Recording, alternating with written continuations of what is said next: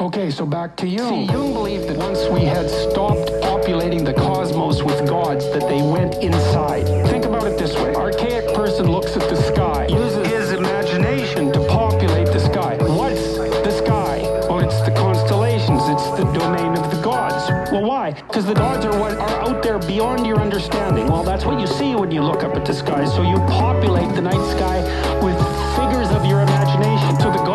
things that you broadcast out of your imagination and see spread over the world. It's like the contents of your unconscious are manifesting themselves when you encounter the unknown. It's exactly what it is. How else could it be? You're projecting your fantasy onto what you don't understand. That's how you start to cope with what you don't understand.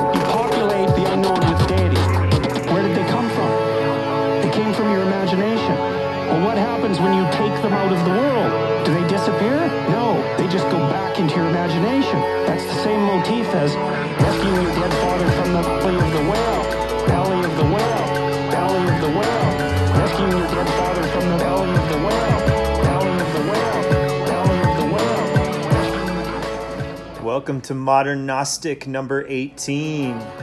This is Brian Stanford. It's November 15th, 2020, coming at you from Asheville, North Carolina. Join us on this episode as we seek the mysteries. So where do you go if you need to revivify? You go into your imagination.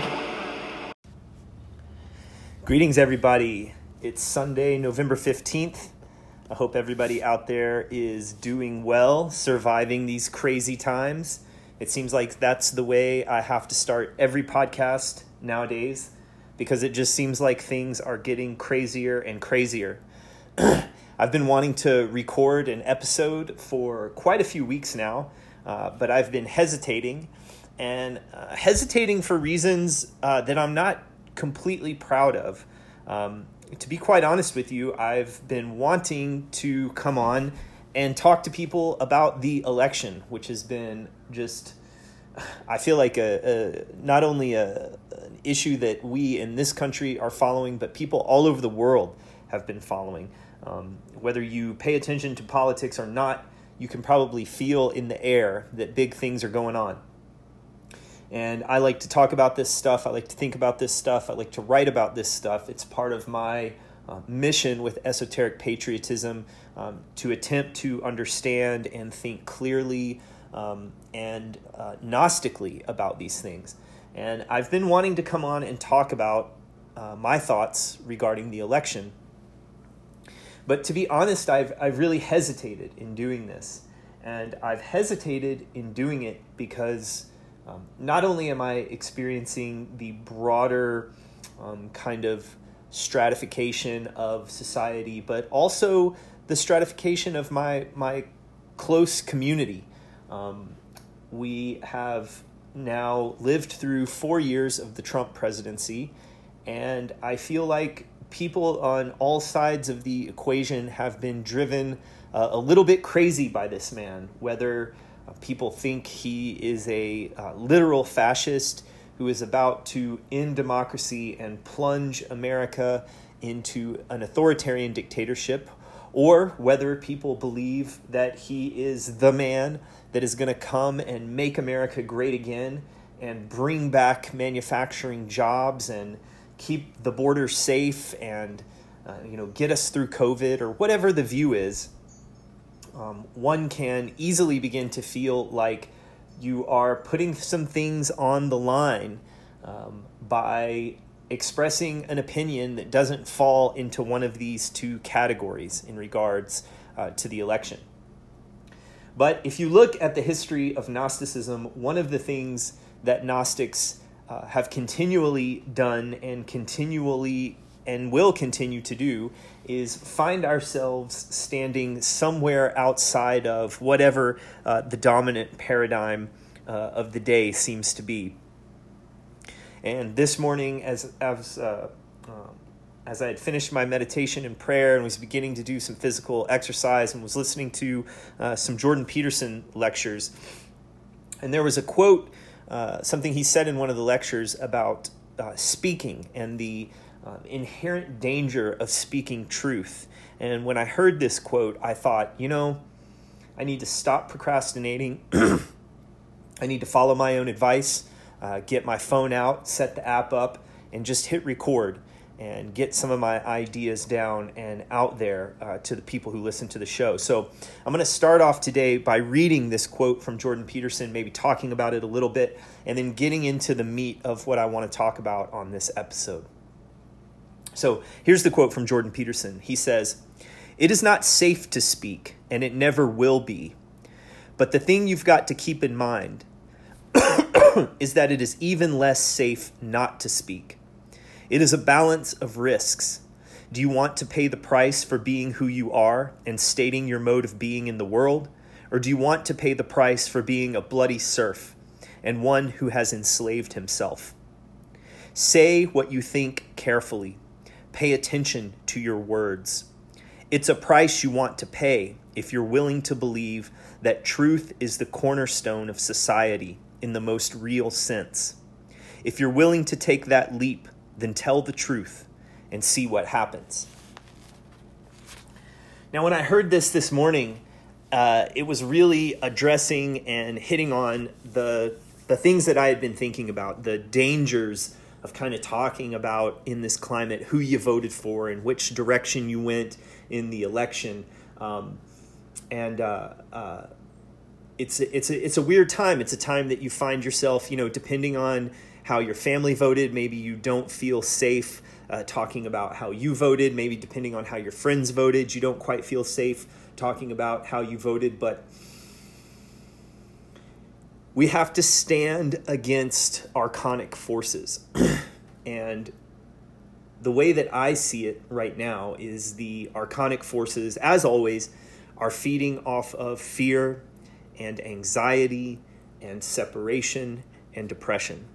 And one of the ways that you can defeat these evil forces is to not give in to those feelings, which doesn't mean that you won't feel those feelings, that you won't feel some fear and some anxiety and some hesitation about things, but uh, you will move forward despite that fear and speak truth and find a way to use your words accurately and carefully, but basing that on the premise and Jordan Peterson talks about this a lot and this is this is kind of the the a cornerstone principle of uh, Judeo-Christian spirituality of which I would place Gnosticism obviously um, nested in there.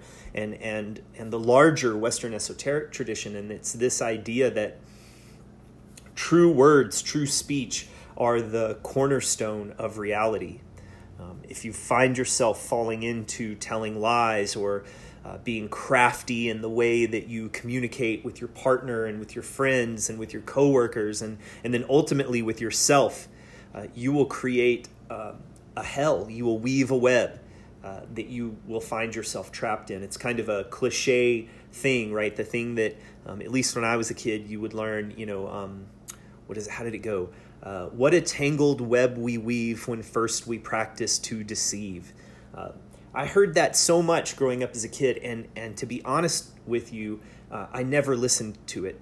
Um, I went in the exact opposite direction. There's in the same talk by Jordan Peterson, he talks about, you know, if your idea is that you're going to get away with lying, what you're basically saying is you think that you're going to be able to use your words to twist and and turn the fabric of reality to your benefit. And good luck with that. And i can say from experience that that's exactly what i have tried to do for a huge portion of my life.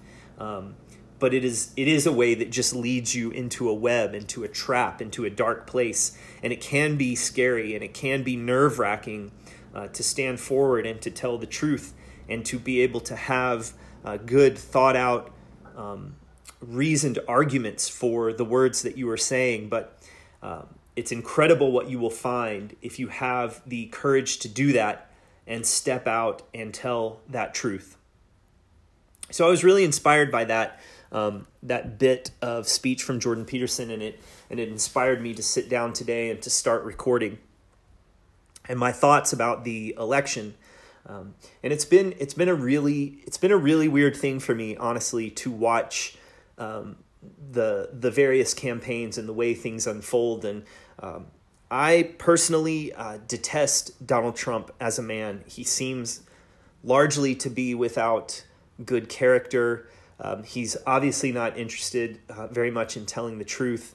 Um, he seems to be driven by kind of the uh, counter values to the values that I would find um, noble and ennobling and uh, tending towards the true. At the same time, uh, honestly, I find Joe Biden and Kamala Harris uh, to be even a, a, a, more dangerous form of this in that uh, they make a good pretension of being good and honest and truthful and moral people. Like when you see Donald Trump, it's pretty clear, I think it's pretty clear that he's not a moral, truthful man. Um, you can kind of see through it. But with Joe Biden and Kamala Harris, it's a little it's a little bit more difficult, and it seems to be at least for people in my social milieu and my friends and my family and my colleagues. Uh, seem to have a hard time seeing this and i'll just give one example um, for the for the purposes of brevity but if you remember during the um, the democratic primary in one of the debates uh, before she dropped out um, kamala harris uh, accused joe biden of being a racist and uh, even went so far as to say that you know he had supported legislation and had supported people that kept uh, uh, her potentially kept her from being able to go to an integrated school because Joe Biden, um, you know, uh, st- stood in opposition to forced busing. And she called him a racist and she said he supported racist people. And then, even beyond that, she claimed that she believed the accusers who had stepped forward and made allegations of sexual assault on Joe Biden. And she said that she believed these women and these women should be heard and that these accusations should be investigated. Now, of course, the moment she was picked to be his running partner, all of that fell to the wayside. And for some reason, the media uh, seems to have absolutely decided that there's no point in asking Kamala Harris uh, questions about why she had called Joe Biden a racist and potentially a, a sexual abuser, uh, and then joined his ticket. And the one person who did ask her about this, Stephen Colbert, the comedian, in an interview, asked her um, asked her kind of bluntly about this, and her response was to say that, well, it was a debate. You know, she was in a debate, and so of course she lied, as if the principle of debate in a in a Western democratic society is that you just smear your opponent. Not that you deal with their ideas, but you just smear your opponent. You smear their character in an attempt to win. And to me, that was an exposure of just as deep of a rift and flaw of character as anything I have seen from Donald Trump. Uh, so I'm saying that to say that I don't think either side in this campaign represented um, some sense of moral superiority or uh, good, moral, honest people. Um, but quite frankly, I've been flabbergasted to see the ways in which my friends, my family, and my community have responded to this, and particularly responded to Kamala Harris and um, people saying things like how inspiring it is that she's there, and how now you know their daughters can look and see a woman that they can look up to, um, which is a very strange thing to think that this is the kind of woman you would want your daughter to look up to. Um, and there's many things that have that have occurred like this. Um, it seems to me that violence from the left receives zero attention uh, from people who support Kamala Harris and Joe Biden. It's kind of written off. It's not seen as a big deal. Um, some of the crazier things around uh, the culture war stuff, of kind of the woke politics that we're seeing um, inundating the culture. Um, is just uh, not looked at or investigated at all, and any worries that people bring up about it are just kind of laughed at or or shuffled off as something that's not very important. Um, and so it's been it's been very interesting to see uh, the response to people after the election, and it appears that uh, Joe Biden will be the next president. Uh, it looks like there's you know some some things that are going to have to work their way through the courts, and hopefully, hopefully um, our shaken and and um, trembling system because I really think that our our society is kind of teetering on the edge right now. Hopefully, our our systems will handle these charges and handle uh, whatever the judgments are in a way that keeps things cohesive and working together. But we should all re- remember that this is not a guarantee. And so, what I wanted to talk about today, what I wanted to, to kind of get some ideas out, is, is something that occurred to me when I was at work and um, was experiencing um, not just coworkers, but, but uh, people in the community's reaction um, to the election.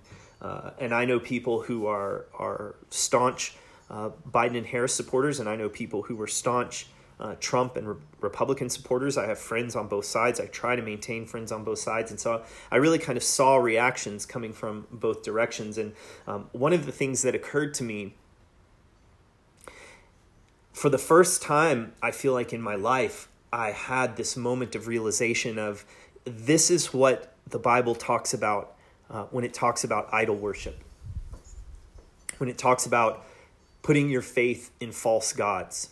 Um, what I think what we are seeing in our culture right now is an example of that. Right now, um, our culture is like the Israelites uh, building up the golden calf to worship um, while wandering in the desert, because we're definitely wandering in a desert right now, and it's easy uh, to feel like we have been um, forsaken by the divine. And in fact, in a lot of ways, maybe we have been. Or in, in so many ways, our culture has turned away from any sort of meaningful spirituality. And I'm not even going to say, uh, well, I will say, our culture has turned away from God, however we want to define God, but as, as something, something that, that is a repository of transcendent values. Uh, one of the, the things that I see as a, a principal danger uh, of the woke kind of movement, although it's really like the strata upon which the woke movement is built is this idea that we have from postmodernism that just saturates the culture now that there are no transcendent values. There is no capital t truth. Um, everything is subjective. Everything is open to interpretation.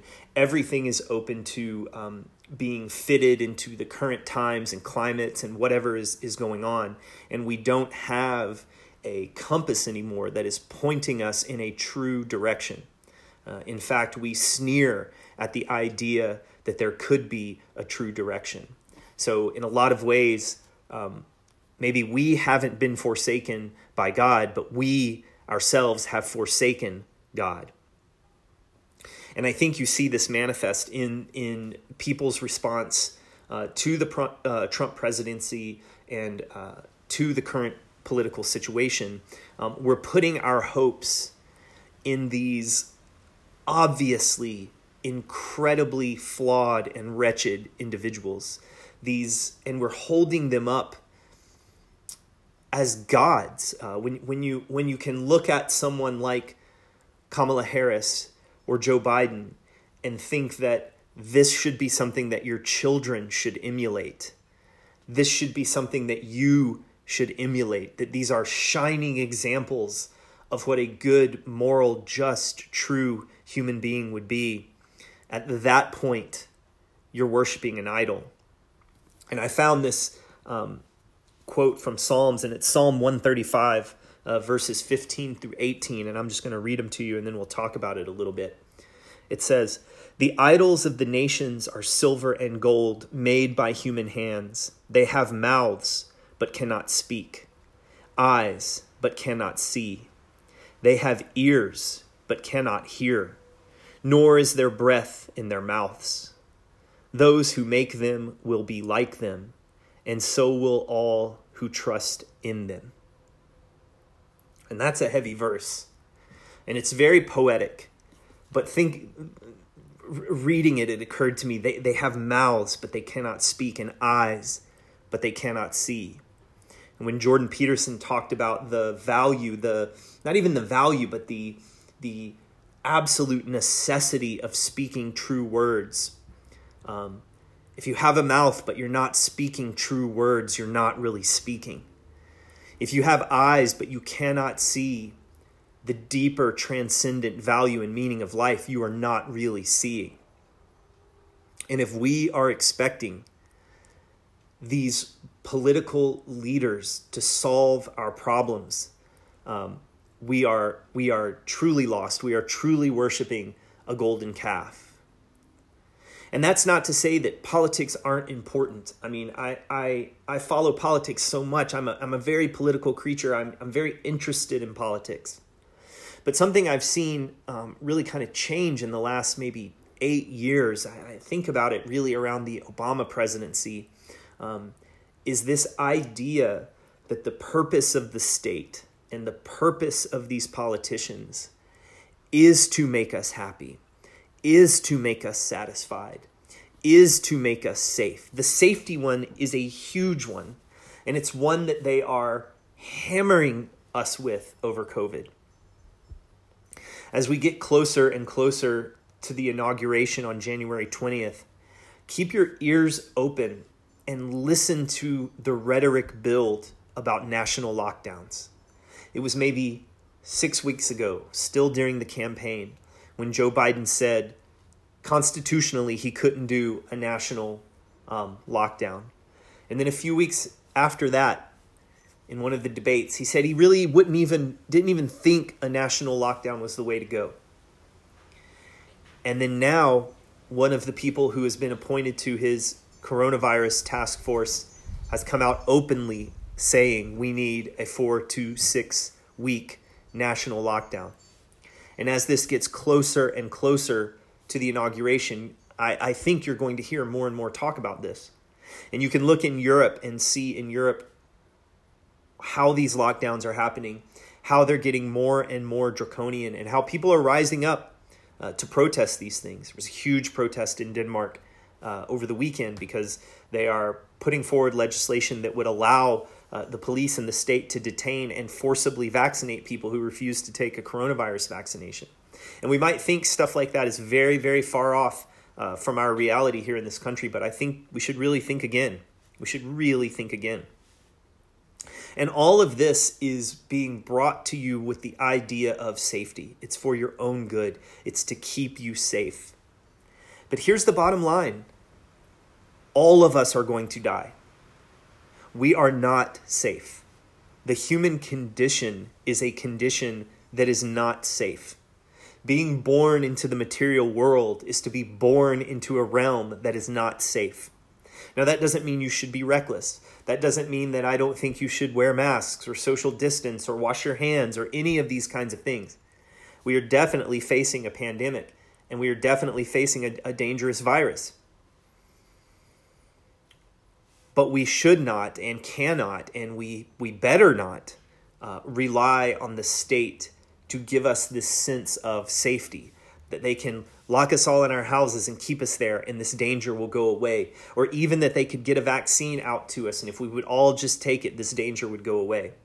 This seeking of safety at the sacrifice of our liberty is a dangerous road to go down and i think that the only reason that that that we have this kind of faith or confidence in these leaders is because we have lost our spiritual tradition. We have lost a sense of where we really should be putting our trust and our faith. As Gnostics, particularly, um, you know, I, I, talked a few episodes back about kind of the, the, the first Gnostic urge that you get that there's something more going on uh, than how things seem, that your, your life, your essence, your being is more than just uh, your job or your relationships or your your age or any of this kind of stuff. It transcends that right? And the deeper you go into waking up into who and what you really are um, in my experience the the the the gnostic realization that comes immediately on the heels of that is the realization of the divine is the knowledge the direct knowledge of god in realizing that there is a hierarchy there is a a um, a pyramid of value that is outside of and bigger and everlasting and more important than any of the ones that we have uh, on offer in this material world.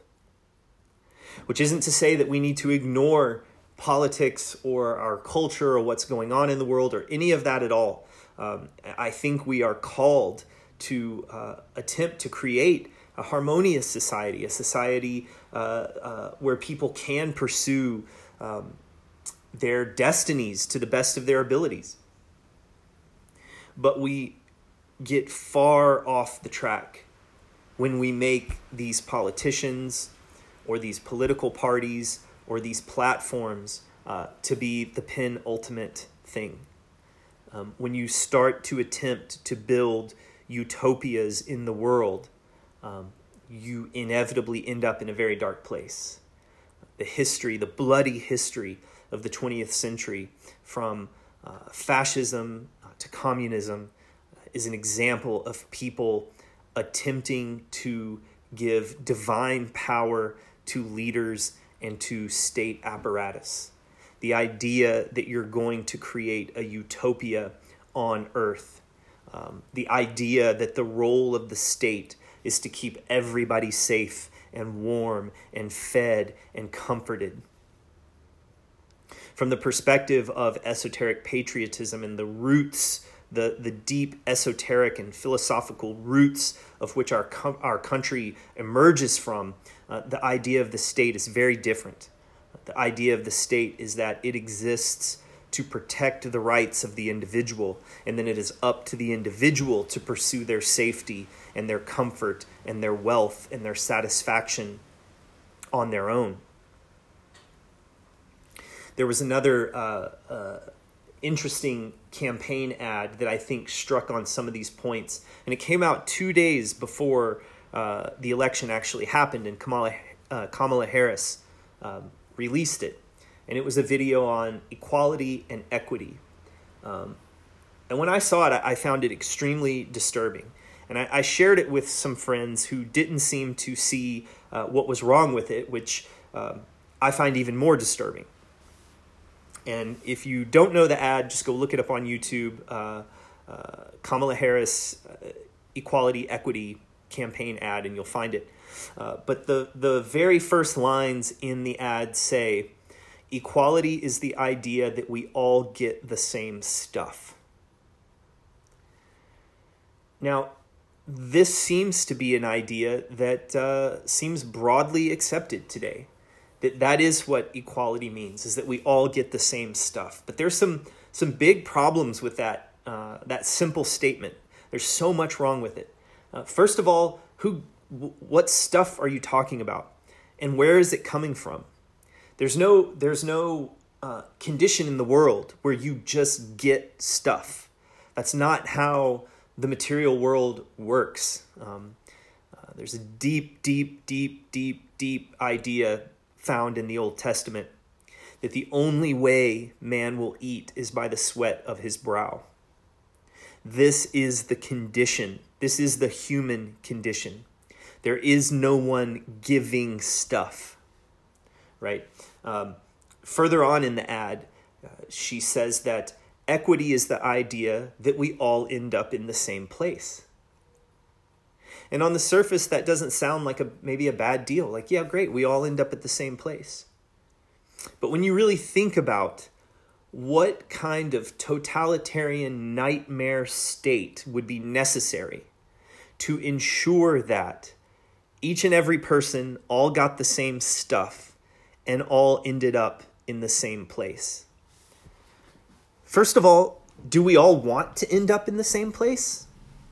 For instance, at my job, I don't like working 40 hours a week. I like working about 35 hours a week. It works for me with my uh, household finances. It works for me with my time, with my schedule, with my responsibilities.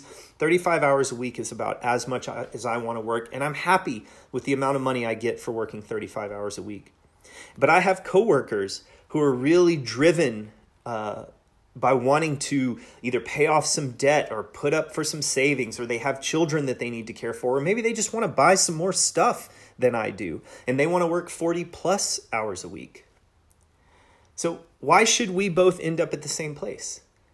Why should I end up at the same place that they end up? Why should they end up at the same place I end up? We don't want the same things and we're definitely not given all the same stuff. And if you think about the level of control a state would have to have to ensure that this would happen, um, it becomes nightmarish. It becomes totalitarian. And this is another thing that occurred to me during the election. And I think that what we were looking at uh, when you look at the uh, Republican kind of platform and the Democratic kind of platform, um, and particularly the Republicans under Trump. I think it's really safe to say that Trump has some very strong authoritarian tendencies. Um, he would like to be the person that could just make the decisions, that could just make the things happen, that would all go his way. Um, he would like to be a strong man, right? Like he looks up to those people like Vladimir Putin or uh, Bolsonaro, or what I think that's how you say his name in Brazil. He likes these kind of strong man, authoritarian leaders, and that's not good. That's not that's not the American tradition. That's not the Western tradition. That's not what this country is supposed to be about. And so that is a, a big problem. And on the other hand, with not so much maybe even Joe Biden as a person, but with the ideology that is pushing behind Joe Biden, I think you have more than authoritarianism. You have totalitarianism. And totalitarianism was a word apparently coined by Benito Mussolini to describe his dream for a fascist state. And nowadays we use um, totalitarian. Totalitarian is a word with a negative connotation to the American ear, right? But that's not how it was originally thought about uh, by Mussolini and the early fascists. They thought of a totalitarian state as a wonderful thing. And if you read Mussolini's descriptions of what his totalitarian fascism would be, uh, it's very hard to see how it would differ from the ideas of someone like Bernie Sanders or AOC or, or a democratic socialist or any of these people that are kind of gaining ascendancy in the Democrat Party because the idea is that no one is left behind. In the totalitarian state, no one is left behind. No one's needs are left unmet. The state takes care of everything. The state makes sure you have a job. It makes sure you have a place to live. It makes sure you have health care. It makes sure you have education. It makes sure you have food. It makes sure there's no homeless. It makes sure there's nobody wanting. It makes sure that all the elderly are taken care of. It is total. It is totalizing. Uh, the way Mussolini described it is there is nothing outside the state. The state is involved in every aspect of life because that is what is necessary if you're going to have a state that meets all the needs of the people. And when I have been paying attention for the last, like I said, about eight years, I feel like the idea that is gaining ascendancy on the left, the, the spirit of what is becoming the left um, in our modern uh, uh, American culture and probably broadly uh, Westernly and maybe even beyond the West throughout the world. I'm not really sure. And maybe some people would say it's always been this way, and, and perhaps that's the case. You can definitely track it back through history, but these, these ideas on the left are totalitarian. Um, I don't think at the end of the day, Donald Trump cares about what YouTube videos I watch. I don't think Donald Trump cares if I watch Amy Goodman or if I watch Alex Jones. I don't think Donald Trump cares if I retweet something um, from a far right person or if I retweet, retweet something from a far left person. I don't think Donald Trump cares. I don't think the Republicans care. I don't think the ideology that is pushing behind the Republican Party cares. I don't think they care what music I listen to. I don't think they care what words I use. I don't think they care if I misgender or mispronounce somebody. They're not interested in policing my speech. I don't think they're really interested in policing my thought or the books that I read. But when I look at the left today, the modern left, they seem to be interested in all of these things. They seem to be interested in deplatforming speakers that they don't like. Um, you, you, you rapidly you see on YouTube the demonetizing of channels or the absolute disappearing of channels that run against the current um, kind of woke ideology of the left. This has happened uh, to people like Alex Jones, Laura Loomer, uh, Milo Yiannopoulos, um, it happened recently with Tim Pool. Uh, it's happened uh, w- with with Paul Joseph Watson, with so many people, and some of those people are detestable people, and they they they they they spout ideas that I am deeply in disagreement with. But that's not the point. The point is, I don't want an ideology or a state having the power to say what ideas I get to hear. I don't want politicians that are concerned about what books I read.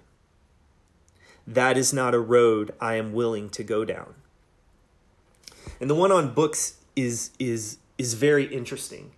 Um, there's recently a book came out called Irreversible Damage. Uh, I can't think of the author's name off the top of my head.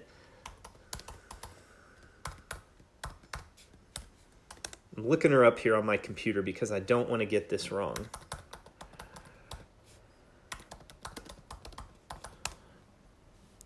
So, Irreversible Damage The Transgender Craze Seducing Our Daughters by Abigail Shrier. And we have a copy of the book here at the house. It was gifted to us. I haven't started reading it yet, but I have listened to a few podcasts with uh, Miss Shrier. And basically, this book is talking about the rise of uh, transgender identification, particularly in young girls. And the author puts forward the uh, possibility that this could be uh, what's called a social contagion.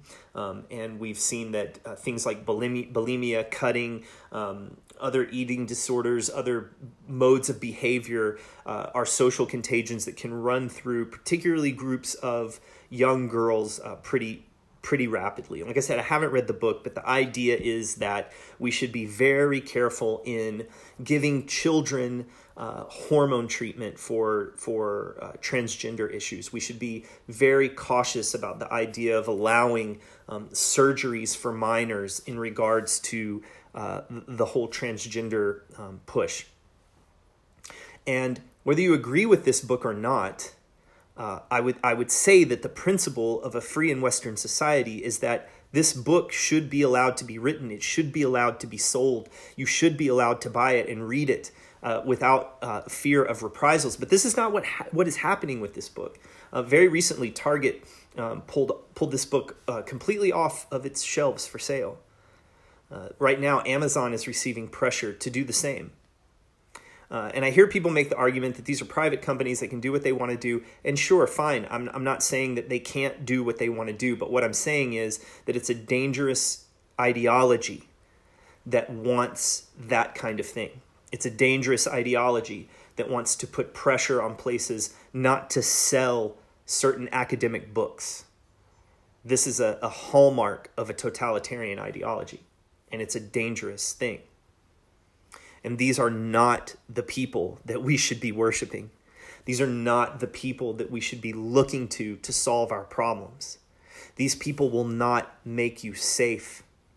And into, to whatever degree they make you safe, it will be a sterile safety that you will not want, that your spirit would rightly rebel against. So, what's the solution? It's easy to talk about these things as problems what's the solution? And honestly, friends, I, I don't know. I don't have a solution.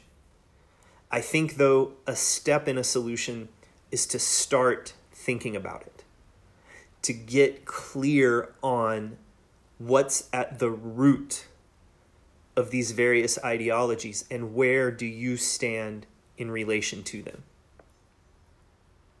And here at Modern Gnostic, and with me as an individual, and with my spiritual program of, of esoteric patriotism, the idea is um, tied to that first Gnostic awakening I talked about, realizing that you are an eternal being, that you are spirit soul, created by God in the image of the Creator, that that your heritage is a is a nobility you are a son and daughter of God. And you are not meant to worship these false idols. You are not meant to bow your well being and your evolution and your liberation to the supposed needs of a collective.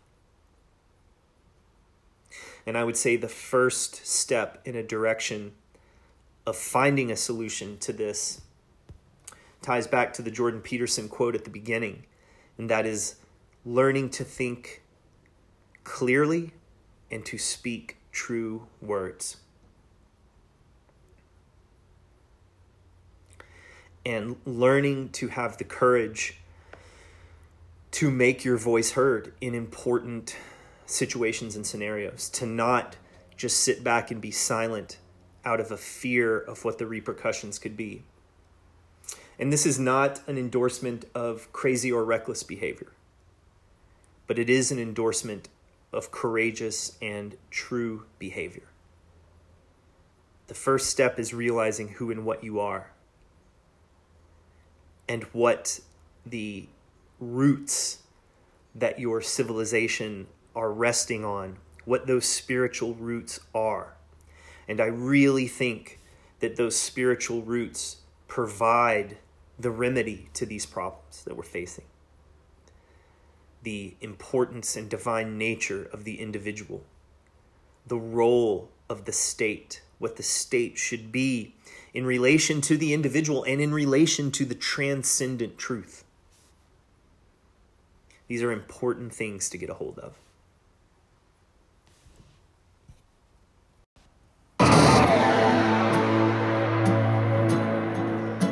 Thanks for listening, friends. I hope you enjoyed the show. As always, hit the like button, subscribe, share it with your friends.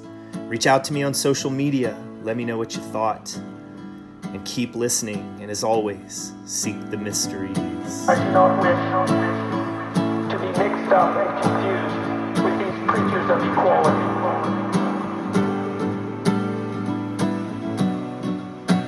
Thanks for the great intro and outro music from Akira the Don. You can find him on YouTube.